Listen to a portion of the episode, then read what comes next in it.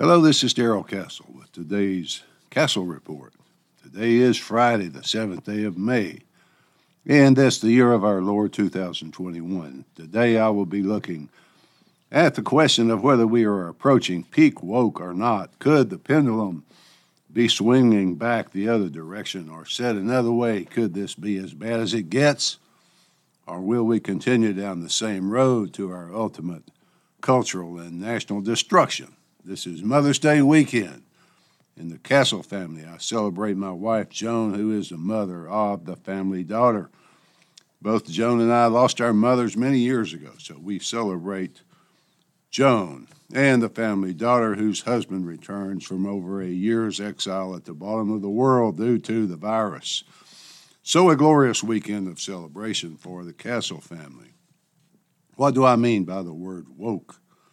A good example of woke for Mother's Day is that the woke term for mother is birthing persons. Next year we celebrate Birthing Persons Day, folks. That's right, I wish I were kidding, but I'm not. I'm afraid I'm not. Woke is an ideology of race and identity which holds basically that American white people are all racist because it is embedded in their D N A.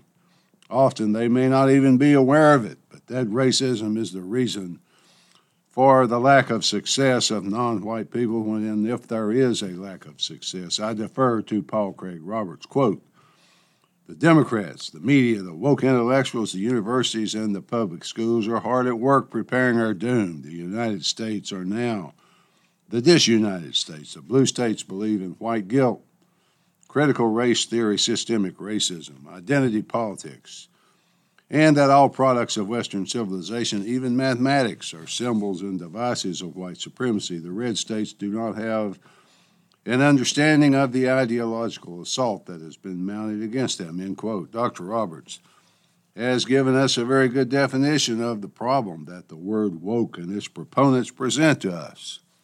My theory today is that we may have turned the corner, or at least at the edge of the corner. I want to give you a couple of examples of how things were in a different time and how they have changed today. I recently read an article from a faculty member of one of our finer universities. In fact, it was the Ivy League University of Cornell. This professor said it was common for university faculty to live in fear that they would say something that offended one of their students. When I was in college, later in graduate school in the mid-seventies, debate was encouraged, not feared. The graduate classes were small. Students worked in classes of seven or eight students with the professor sometimes, an even smaller number. There was no punishment for disagreeing with and debating a professor. The professor did not get fired if he challenged our beliefs. The idea was to challenge us intellectually in order that we might consider other views and ideas and thereby grow. I can remember one incident in a political science class that was more philosophy than politics. The professor announced that he was a socialist. Today that would be normal and expected, but back then, in East Tennessee, it was shocking. He told us that socialism was the best way, the only fair system. There we were, sitting right in front of a real socialist.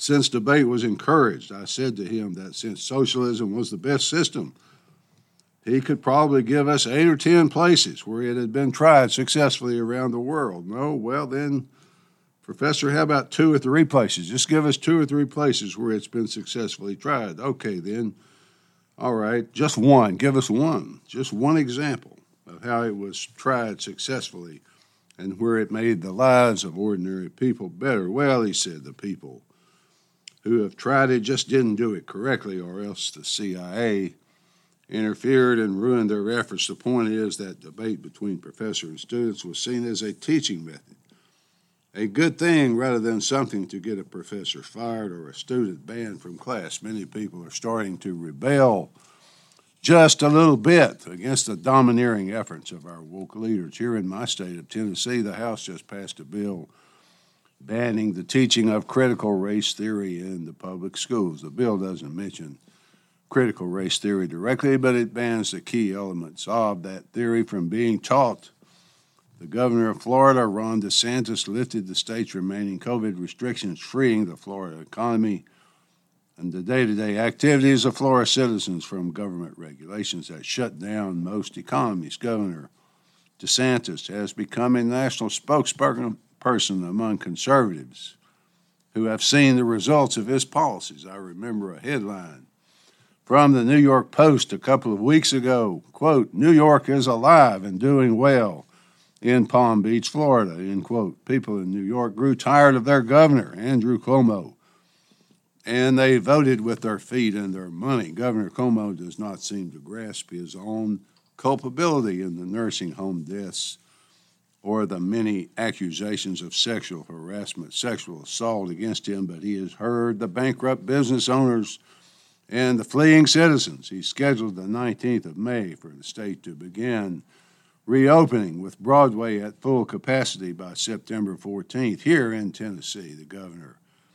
has lifted the authority of mayors to order lockdowns and mask mandates and ordered the state to begin complete reopening May fifteenth. The Commercial Appeal, the Memphis Commercial Appeal, our very woke newspaper, editorialized that the governor should not apply here in West Tennessee, but so far, so good. The legislatures in certain red states sense both overreach and weakness from the Biden-Harris administration and are moving to get out in front of his wave of executive orders and regulations. Georgia is not the only state to put voter I D in place.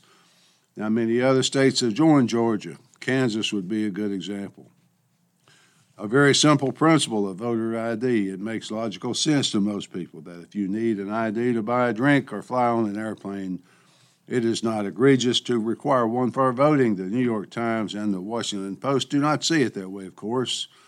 They still call voter I D a restriction on voting.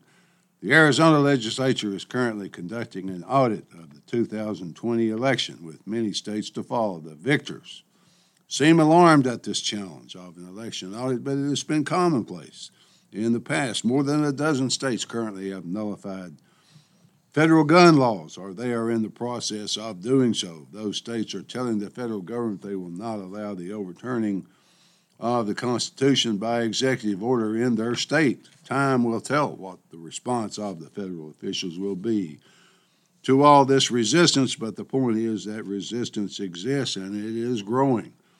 Where elections have been held, people voted overwhelmingly to end woke socialist experiments in their communities, even in Austin, Texas, the Berkeley of Texas. The measures were resoundingly defeated. Teaching of critical race theory was defeated seventy percent to thirty percent.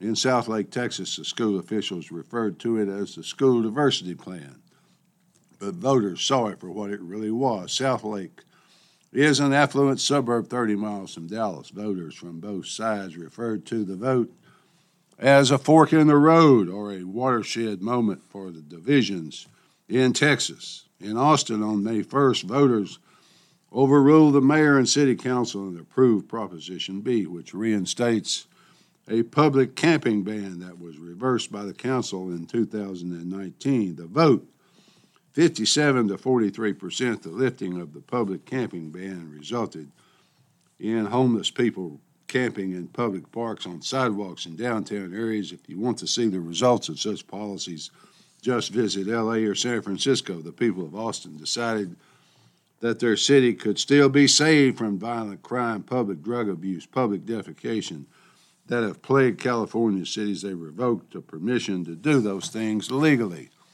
A group sponsoring the remaining reinstating of the camping ban was called Save Austin Now. That group refused to give up until they managed to get the matter on the ballot.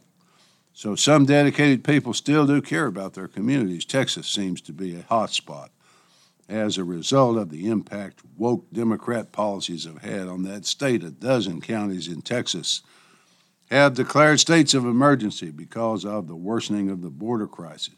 Arizona has similar conditions. The governor has taken similar actions. The border states are under invasion from foreign nationals, from who knows what countries, all invited by the Biden administration. People are becoming alarmed, but what can the states do to protect them? The governors are the commanders of the state National Guard. They do not need federal permission to send the Guard to the border.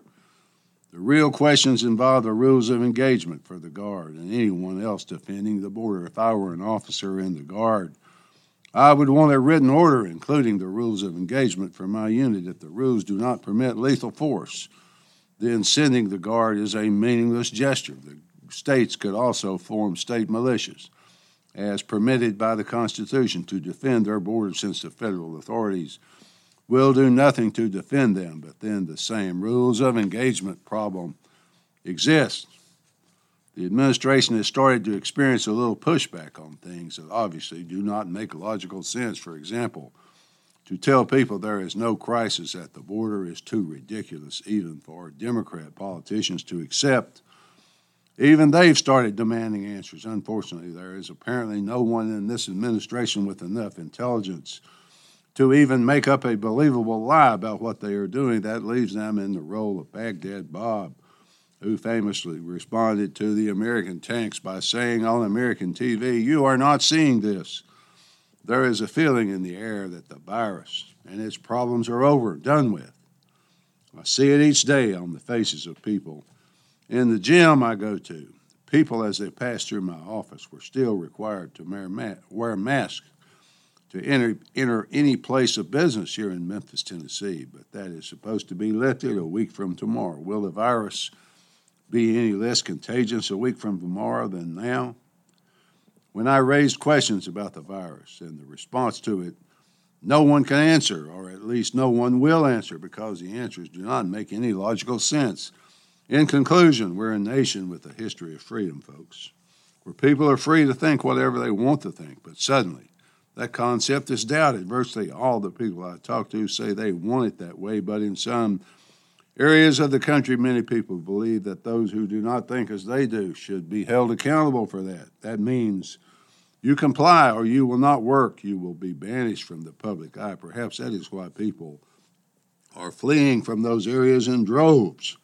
Some people seem too distracted to even notice. Finally, folks, are we at peak woke? Certainly not everywhere, because the vision of the Biden administration, however sinister, plays well in the highly populated cities of the coast. But just step one foot into red state America, you will see what people are starting to figure out. It's probably reached its peak with them, folks. At least that's the way I see it. Until next time, this is Darrell Castle. Thanks for listening.